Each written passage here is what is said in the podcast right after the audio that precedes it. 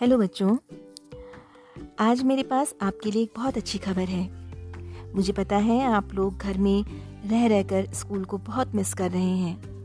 बच्चों, आपको तो पता ही है कि उत्तराखंड सरकार ने अब छठी से ऊपर की सभी कक्षाओं को सुचारू रूप से चलाने का आदेश दे दिया है और बच्चे अपने अभिभावकों का सहमति पत्र लेकर के विद्यालय पहुँच भी चुके हैं और वहाँ विधिवत रूप से शिक्षण कार्य प्रारंभ हो चुका है।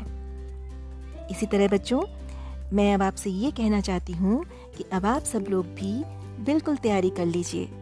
अपनी यूनिफॉर्म, अपनी bags, books, copies, pencil box, shoe, socks सब तैयार कर लीजिए, क्योंकि हम भी बहुत जल्द स्कूल में मिलने वाले हैं।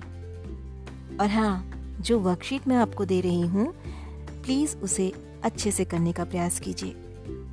आप लोगों के फ़ोन मुझे आते हैं तो मुझे बहुत खुशी होती है।